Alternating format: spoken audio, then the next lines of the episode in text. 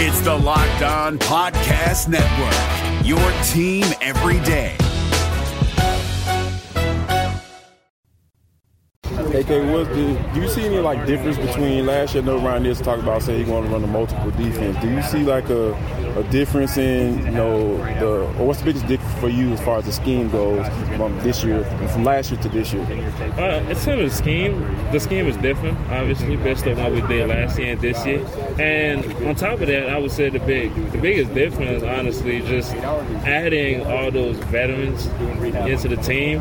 And me personally, I can say I'm learning so much from guys like Bud, Calais, just every day in meetings, just any little bit of knowledge you can pick up from them. And it's been great for me so far because I'm still in the game and I just want to continue to learn as much as possible. And I know as the season comes, some of the things that they see out there those guys being in the league for a minute and they don't did it at the highest level. So I just want to be a sponge and pick up from them as much as possible. No, it's interesting that you say that because like a lot of times like when you come in being so young last year, like you kind of had to come in and be like, hey, I was drafted, hey, to come in and get sacks. But when you have some people like you said who've done it before, like how cool is that for as far as your the development personally and you know to be able to develop relationships with those guys who, who like literally have done the double digit sacks. Yeah, it's been great. Like even in practice, Bud can be out there. He can use a move, and I can go up to him like, "Oh, how you did that?" And he's just gonna break it down for me.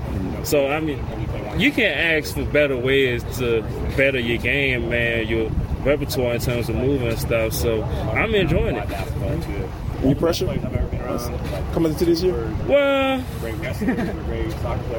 I mean, they said pressure's privilege. So my, I always believe if you prepare yourself the way you're supposed to, things gonna fall out the way it's supposed to. So, I mean, I wouldn't say I have pressure, but as a player, you want to push yourself and you you motivate yourself to be the best version of yourself. So, I guess you're always gonna ask yourself at the end of the day if um, I mean, I you reach your full potential, but not necessarily pressure.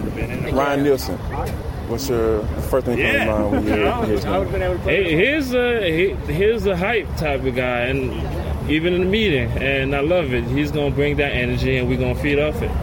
Do you feel like he kind of takes pride in working with the guys who put their hands in the dirt, or the guys who come in on third down and, and rush? He takes pride of it every single day. He come out with the same type of energy every day, and he loves it. We we definitely feed off him.